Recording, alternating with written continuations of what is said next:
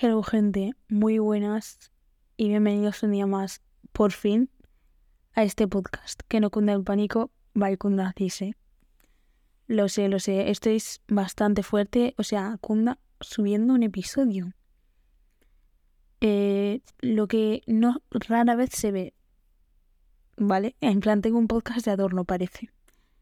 Pero como dijo Carlos Mood, yo no quiero ser podcaster, quiero tener un podcast y yo soy esa persona, ¿vale? No me toméis en serio porque habrá nuevo episodio cuando me acuerde de grabar. Bueno, cuando me acuerde de grabar no, porque me acuerdo muy a menudo, pero no lo hago. Entonces, pues de poco me sirve acordarme si al final no, no hago lo que tengo que hacer. Pero bueno, eh, la cosa es que tenéis un nuevo episodio por fin y en esta vida hay que conformarse. Bueno, no, a ver, en la vida en general no, pero en este podcast sí, ¿vale? Porque os lo pido yo y... Porque sí, en plan, probablemente haya dos episodios al año. Puede ser. O puede ser que no. Igual, yo que sé, mm, me da algo y empiezo a subir un episodio cada semana. Lo dudo, pero imposible no es pero es más imposible que posible. Eso también hay que decirlo. Y ya se me ha olvidado lo que iba a decir. ¿Qué iba a decir yo? Eh... Ah, sí, que llevo desde diciembre sin coger un micrófono para grabar un episodio. Así desde diciembre del año pasado, obviamente, porque de este año no puede ser porque todavía no hemos llegado a diciembre y no soy una viajera del tiempo, o sea que no, que lo habéis entendido en realidad. O sea, esta explicación ha sido completamente eh, innecesaria. Eso. Yo pensando en qué palabras tengo que utilizar. En fin, menudo cuadro. Pero esto que llevo desde diciembre sin coger un micrófono y ahora se me está haciendo muy raro hablarle a un micrófono. Que a mí me encanta hablar en realidad. ¿eh? Yo soy muy feliz grabando estos episodios, pero el proceso de coger o sea, de escribir un guion del podcast, coger el móvil y empezar a grabar, es bastante tedioso, pero luego cuando lo coges ya es como suelta palabra tras palabra que muchas veces ni siquiera, ni siquiera tiene sentido lo que digo. Pero este es mi podcast y hago lo que me da la gana, ¿vale? Así que sí. Sí que. No lo sé. Pero bueno. Eh, estamos ya casi a mitad de año. Muy fuerte, el tiempo pasa bastante rápido, no me da tiempo a vivir y ya casi es 2024. No, bueno, ya casi es 2024, no, pero en realidad sí, porque es que acabamos de empezar el año y ya estamos terminando mayo, o sea, no puede ser, no puede ser. Yo no he hecho nada interesante con mi vida en estos cinco meses, o sea, lo único interesante que he hecho es vivir diferentes vidas a través de libros. Que muy interesante, pero es que no es real, en plan es ficción, tipo, tiene que ser muy triste mi vida para que sea eso lo único interesante, pero es así. Y por eso, como podéis ver en el título del episodio, hoy vamos a hablar de mis últimas lecturas. Como no, vamos a hablar de lo que más me gusta en este mundo, libros. Y si sabéis leer, también podréis ver que entre paréntesis está escrito misterio. Espera, tengo que parar y respirar. Vale, no, ya está. Eso que si sabéis leer podréis ver que pone misterio entre paréntesis. Y eso es porque se viene, ¿eh? En plan, lo que voy a decir, locura. Va a haber tres episodios. O sea, yo ya os lo estoy adelantando, pero igual el tercero lo publico en 2025.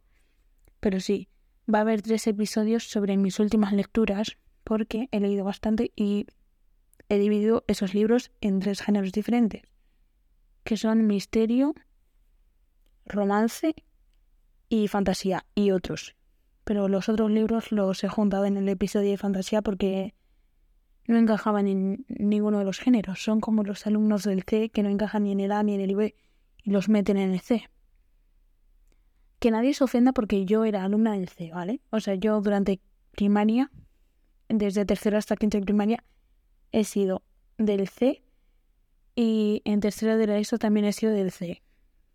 Y yo hasta hace poco no sabía que ahí metían a la gente que no encajaba en ninguno de los dos. Triste, pero cierto. Bueno. Era la mejor clase, también hay que decirlo. O sea, la mejor clase es de. No sé por qué os estoy hablando de esto. O sea, cuando por favor hemos venido a hablar de libros, explica eso, sí, eso. Que los otros libros son libros que igual tienen. O sea, tienen subgéneros fantásticos o románticos o de suspense, pero el libro como tal no es de ese género, entonces pues no podía meterlo en otro lado y lo metí en el de fantasía porque no he leído suficientes libros de fantasía como para que sean un episodio. Y los sumo, les sumo esos y asunto resuelto. O sea, Paco, en la vida hay que buscar el camino fácil. Ya está. O sea, se puede hacer las cosas eh, de manera simple, pero con un resultado efectivo, ¿por qué no hacerlas así? O sea, no hay que complicarse la vida. Porque ya es bastante complicada y por sí. Me estoy enrollando mucho. Kunda empieza a hablar de los libros ya, o sea, cállate un poco. En fin. Estoy perdiendo la práctica de grabar episodios. Que solo llevo cinco. Este sería el sexto, pero bueno. También aclarar que no van a ser reseñas, o sea, no voy a hacer haceros una reseña extensa de ninguno de los libros en este episodio porque razón número uno, duraría bastante el episodio y no se acabaría nunca. Y razón número dos, igual en otro momento me apetece hablar detalladamente de algún libro y tener un episodio solo para ese libro. Entonces pues no os lo voy a contar en este.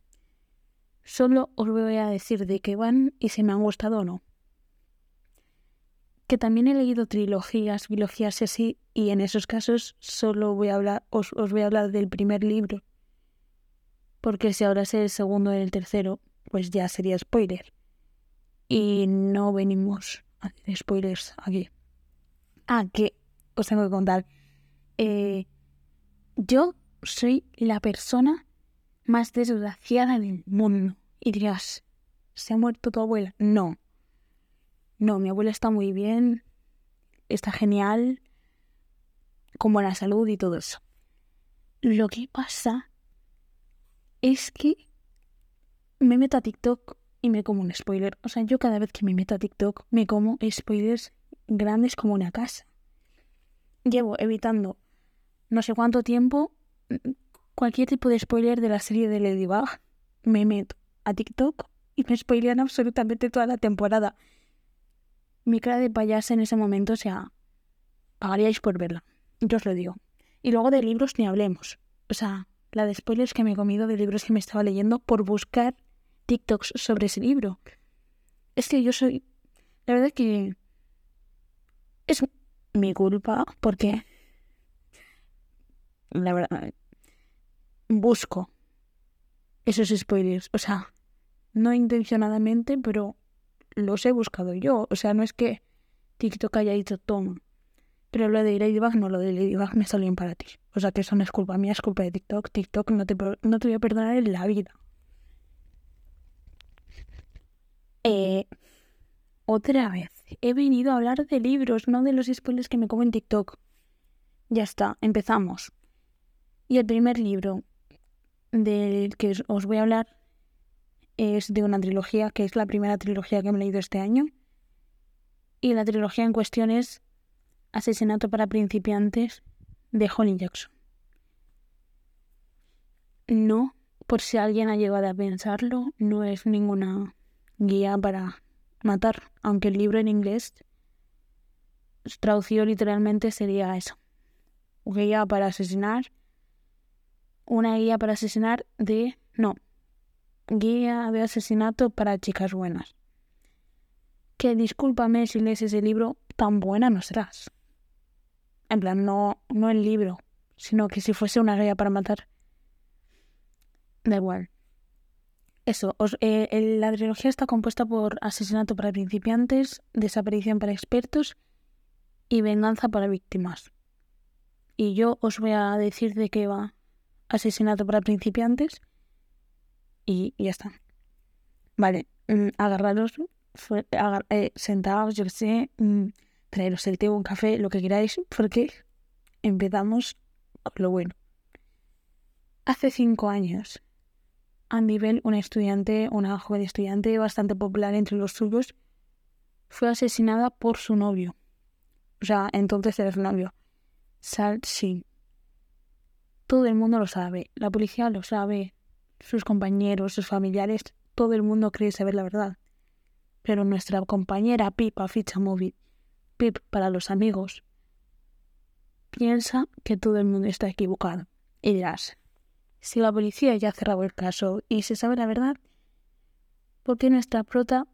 Prota. Sí, sí, prota sí, así no, sí, vale. ¿Por qué nuestra prota diría que no? Pues bueno, se levantó un día y dijo, me apetece contradecir al mundo entero.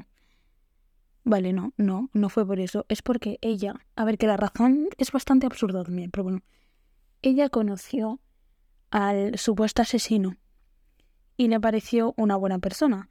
Entonces, ella lleva cinco años, o sea, desde que ella tiene doce que ocurrió lo de el asesinato y así, hasta ahora que tiene 17, lleva desde entonces pensando que Sal no ha podido matar a Andy porque a ella le cayó bien y le pareció demasiado buena persona como para poder matar a alguien. Y sí, esa es la razón por la que cree que él era inocente y ha convertido este asesinato en su trabajo de fin de curso. Mira, por ejemplo, esta protagonista no ha aplicado lo de ir a lo fácil. No, ella quiere demostrar que Sal era inocente. O sea, no le interesa. Bueno, igual sí le interesa un poco descubrir quién. Bueno, descubrir la verdad de qué le pasó a Andy Bell, porque no se ha encontrado el cuerpo. A ver, se piensa que está muerta por tanto tiempo, no han, han pasado cinco años, o sea, no creo que esté viva, pero el cuerpo no se ha encontrado. O sea, sigue siendo un misterio. Y eso, que Pipa eh, está... O sea, eh, ¿cómo se dice, tío? se me ha olvidado. El objetivo de Pipa es demostrar que Sal fue inocente, o sea, era inocente. Y hablo de él en pasado porque él también la ha palmado. Pero él la ha palmado de verdad porque también se ha encontrado el cuerpo. Y es que supuestamente, o sea, aparentemente él, mm, días después de, lo que ocurrió con Andy, se suicidó tras se suicidó sí, tras haber confesado por escrito. Y pues bueno, entonces pues tampoco se le juzgó, ¿vale? Porque estaba muerto. Entonces no vas a juzgar a un muerto. Simplemente el caso se cerró. Se sabe que Andy fue el asesino. O sea, que Andy fue el asesino. Que Sal fue el asesino. Que Andy está muerta. Y punto pelota. Pero durante la historia veremos que igual las cosas no son tan simples. Pipa irá descubriendo secretos que alguien se ha esforzado en esconder y que está dispuesto a hacer absolutamente todo para que sigan bien escondidos. Y tú te vas a quedar con la boca abierta con este libro. Bueno, yo me quedé con la boca abierta y creo que tú también. No lo sé. Proba a ver, sí.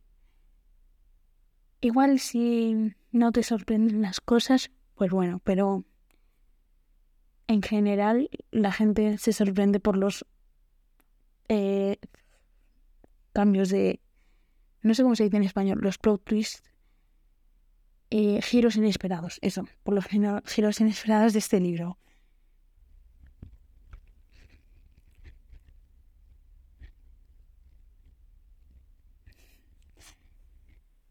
En fin, léetelo, es una historia increíble. Pip es una protagonista increíble también. La trilogía va como evolucionando a medida que es un libro. Va creciendo junto a la protagonista y es que es súper guay ver la evolución de todos los personajes. Y eso, que me atrevo a decir que esta trilogía es la mejor que he leído dentro del serial juvenil. O sea, son unos libros de 10. Todo el mundo, todo el mundo al que le guste el thriller tiene que leerlos. porque son mm, must. O sea, deberían ser clásicos, no como el Quijote. Es broma. ¿Vale? No, es broma. Y ahora vamos a ir. en la siguiente trilogía que me leí del misterio fue. No, es novela negra. Escrito por aquel no, adivináis quién. Por Carmen Mola. O sea, exacto, la trilogía de Carmen Mola, la novia gitana. Y Carmen Mola, por si no lo sabéis, por si vivís debajo de una cueva y no os habéis enterado todavía, es un seudónimo. ¿Y quién está detrás de ese seudónimo? Pues ni uno ni dos personas, tres. Y no mujeres, ¿vale? Mm, el nombre de Carmen Mola era un despiste eh, bastante grande.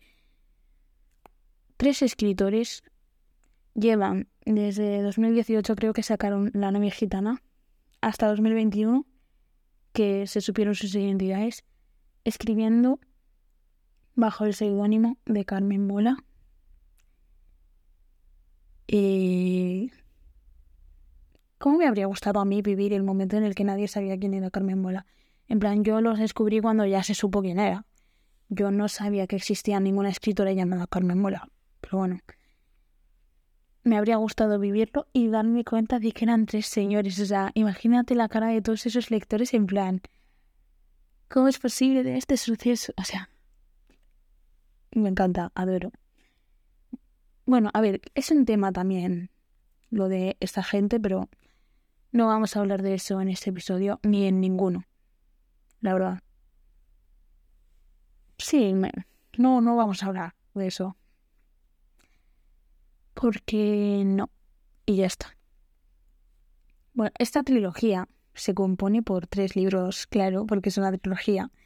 Y estos libros son la novia gitana, La red púrpura y La nena. Ah, que en realidad no es una trilogía, espérate, porque eh, sacaron un cuarto libro que es Las Madres y se espera también un quinto, o sea que es una saga, pero yo me he leído estos tres, que en principio iban a ser una trilogía, no sé por qué sacaron un cuarto, un quinto, da igual, vamos a referirnos a ellos como una trilogía porque es lo que siempre ha sido. Y ahora os digo de qué va el primero, tranquilos, ¿vale? Tranqui. Ahora voy. Espérate. La novia gitana va sobre Susana. Bueno, te cuento la sinopsis.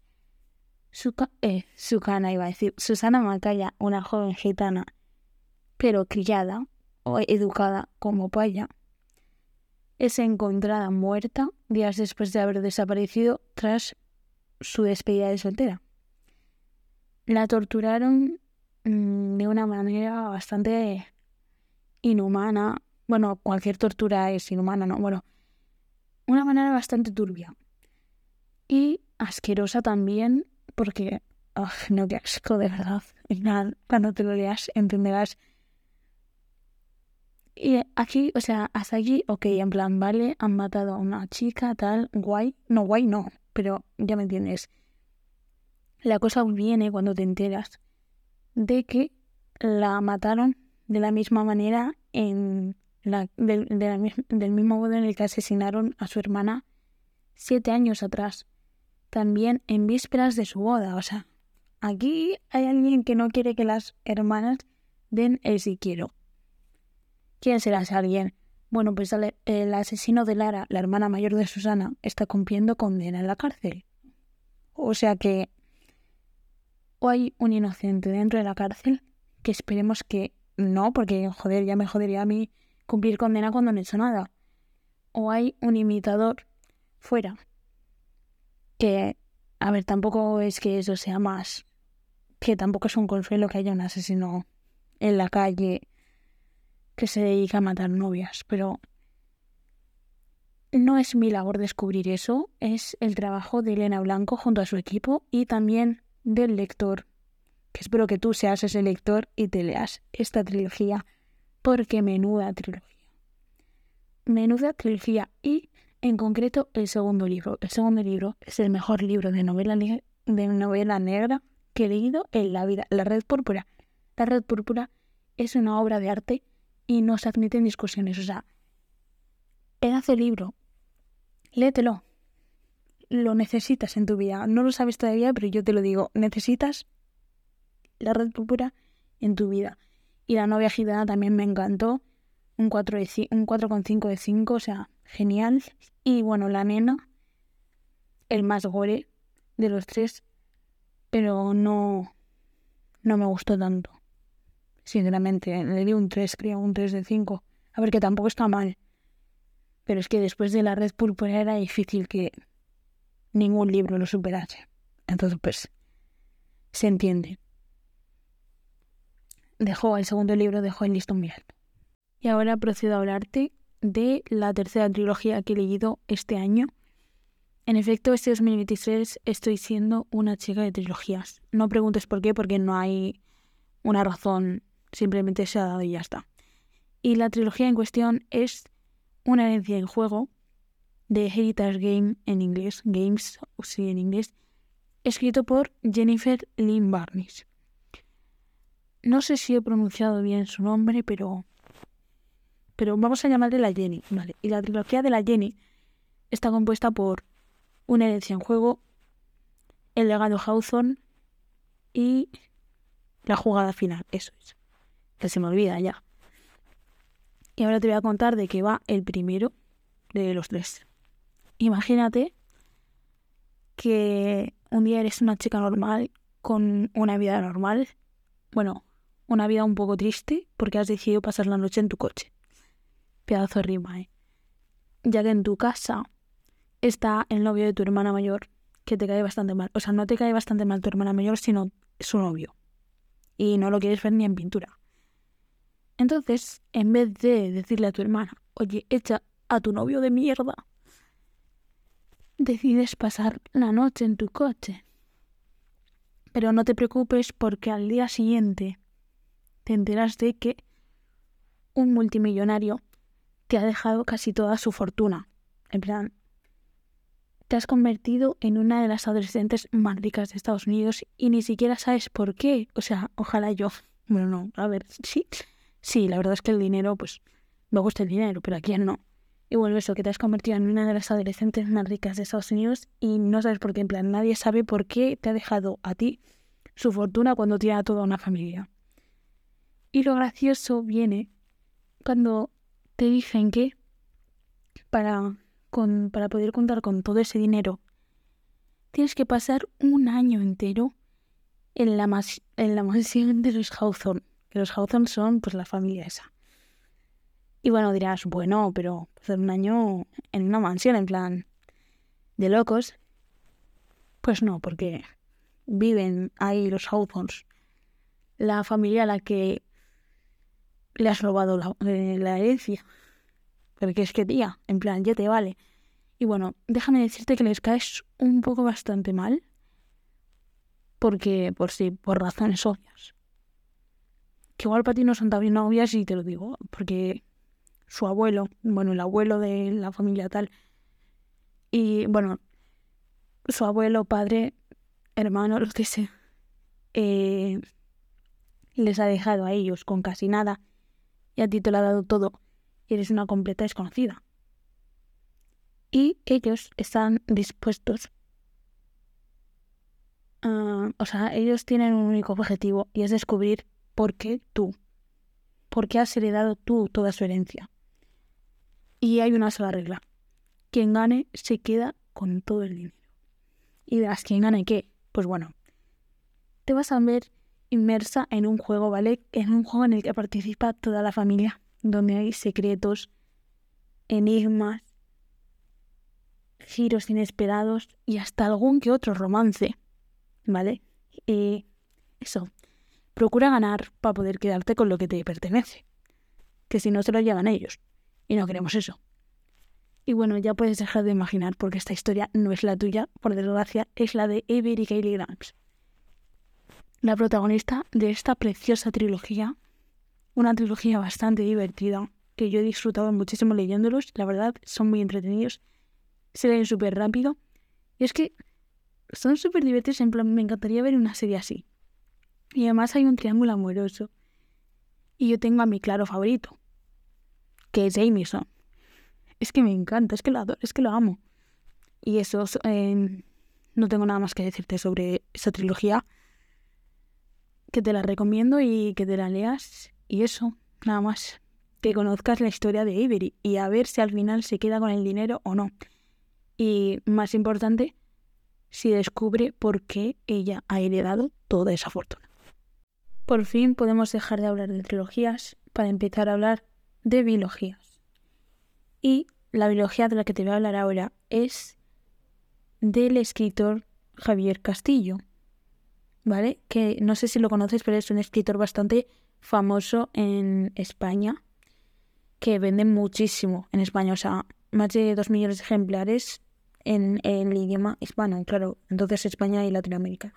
Pero también tiene libros publicados en otros idiomas. Vamos, que es bastante popular. Y con razón, sinceramente. A mí me encantan sus libros. No todos, pero la mitad. No, la mitad no. Me he leído tres y me encantan dos. O sea que más de la mitad. Tiene más libros, pero yo me he leído tres.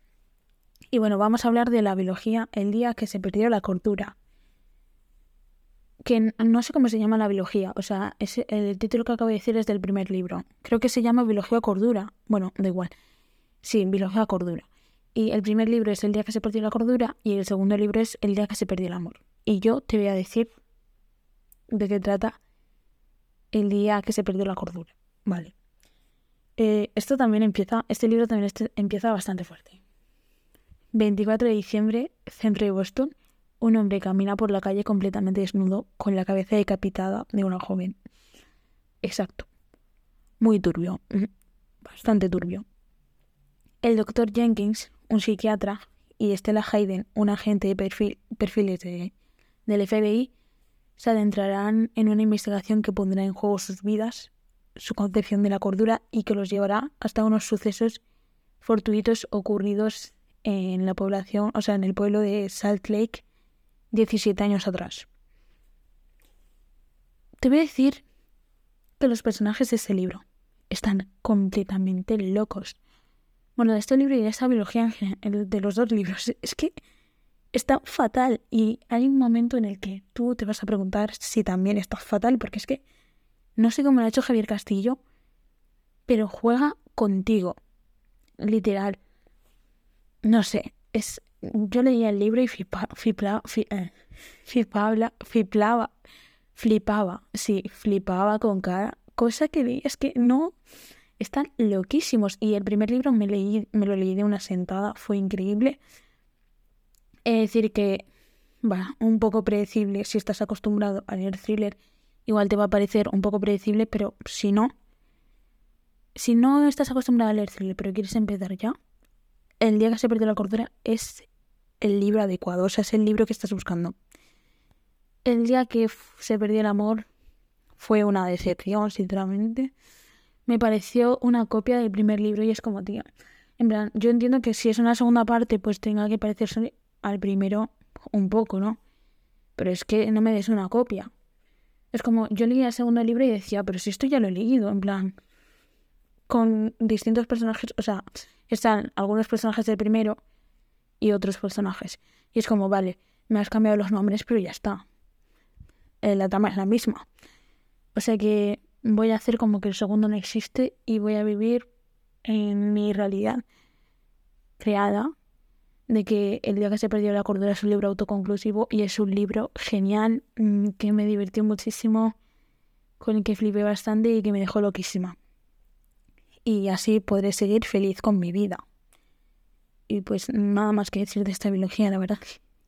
Léetelo también. Bueno, léete el primero. El segundo ya está en tus manos ver si lo lees o no. Pero el primero yo te lo recomiendo bastante, la verdad. Y luego está también otro libro. Ahora vamos a hablar del penúltimo libro, que es autoconclusivo. O sea, sí, es autoconclusivo. En plan, solo es uno. Bueno, a ver. Eh, la protagonista de este libro tiene otros libros. Pero como que solo es, o sea, es el mismo universo de la protagonista, pero como que los libros son autoconclusivos. O sea que si vamos a tomárnoslo como un libro autoconclusivo, que también es de Javier Castillo. La chica de nieve, que tiene una serie en Netflix, por cierto. Aunque la trilogía de la novia gitana también tiene una serie, que no lo he dicho, pero tiene una serie en A3 Player Premium. Sí, eso. De la chica de nieve te voy a leer la sinopsis que en su día, cuando me leí el libro, fue una sinopsis que me inventé, no sé, porque el libro me pareció bastante guay. Y no sé, o sea, mira, es que te voy a leer. Este libro cuenta la historia de Kiara Templeton, la niña que se desvaneció como si la nieve tratase y a su vez la de Mirentrix, esa periodista que nunca dejó de buscar. Al adentrarte entre las páginas de este libro te encontrarás con una niña a la que le cortaron las alas antes de siquiera aprender a volar, con unos padres calados por el sentimiento de vacío originado por la ausencia de su hija, y con una mujer marcada por el no que terceros se negaron a escuchar.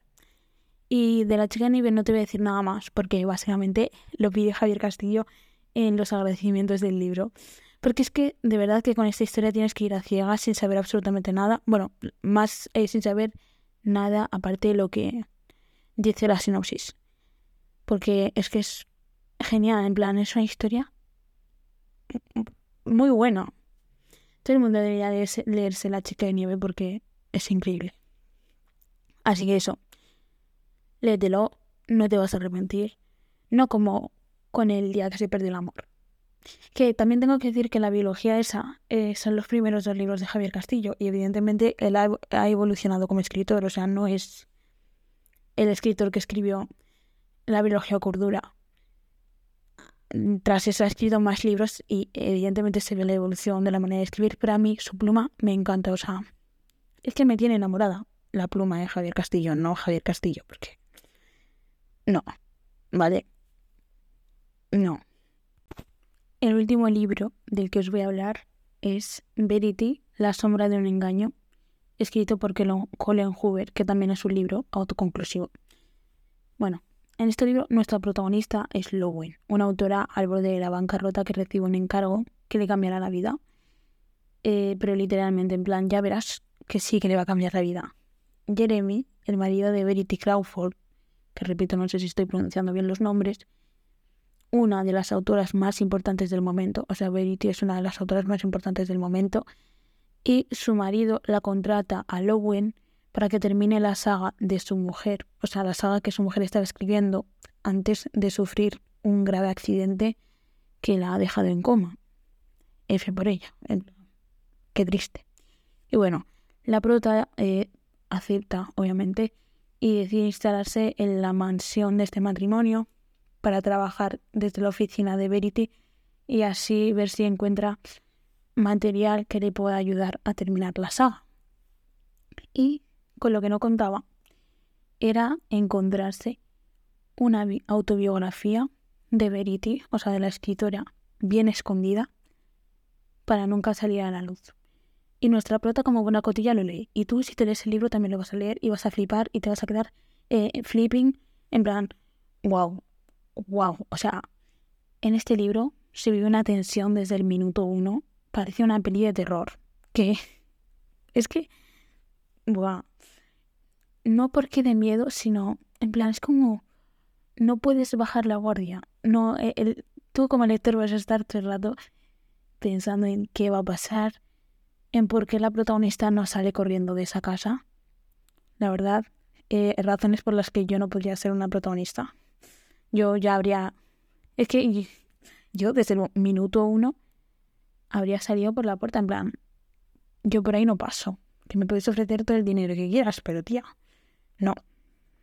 Eh, lo mejor de este libro es el final, y no porque acabe el libro, ¿vale? Sino porque el final te deja con una crisis existencial.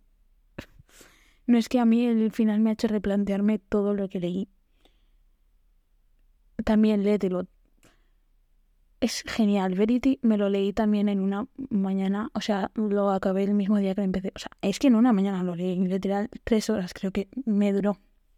Que también te digo, es un libro corto, pero que sin duda un libro que vas a leer para no olvidarte de él nunca, porque es que es para flipar.